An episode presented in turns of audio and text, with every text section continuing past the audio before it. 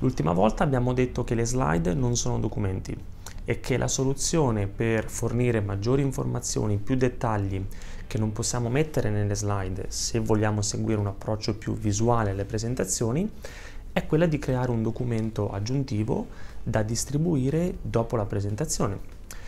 Oggi voglio parlare di come possiamo preparare questo documento nel modo più veloce possibile, perché c'è una funzione nei programmi, nei vari programmi per presentazioni che in pochi conoscono, ma che in realtà è molto utile proprio per rispondere a chi ci chiede di inserire più informazioni, più testo nelle slide, perché poi la presentazione va mandata per email.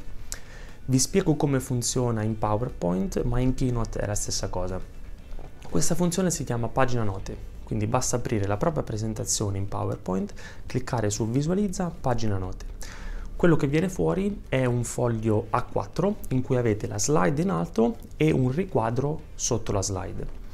La prima cosa interessante è che in questo riquadro potete inserirci di tutto, non solo del testo, ma anche tabelle, grafici, immagini, quello che volete.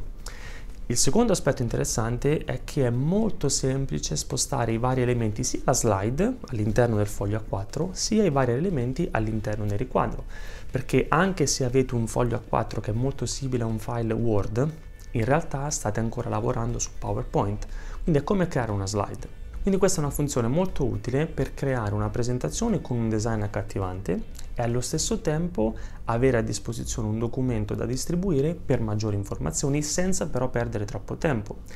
E la differenza sostanziale tra questo approccio e le classiche slide testuali è che invece di ingombrare le slide con del testo superfluo, possiamo mettere i dettagli nel riquadro in basso in modo tale che durante la presentazione con la visualizzazione a schermo intero i dettagli non si vedono, poi dopo la presentazione se c'è bisogno di fornire più informazioni basta salvare il tutto in pdf e il documento è pronto. Quindi a livello di tempistiche la differenza sta solo nel, nello spostare il testo, gli elenchi puntati che di solito mettiamo nelle slide nel riquadro in basso. Ora, se state pensando che in questo modo non potete leggere le slide e quindi dovete ricordarvi quello che volete dire, eh, qui non posso farci niente, dovete ricordarvi quello che volete dire. E infatti è questa la differenza, una delle differenze fra il professionista e il dilettante, o comunque tra chi, tra chi presenta bene e chi presenta male.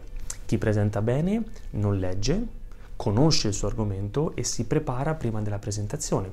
Chi presenta meno bene legge le slide, improvvisa. Ma se non siete disposti a prepararvi per una presentazione importante, non c'è funzione di PowerPoint o trucco che possa aiutarvi.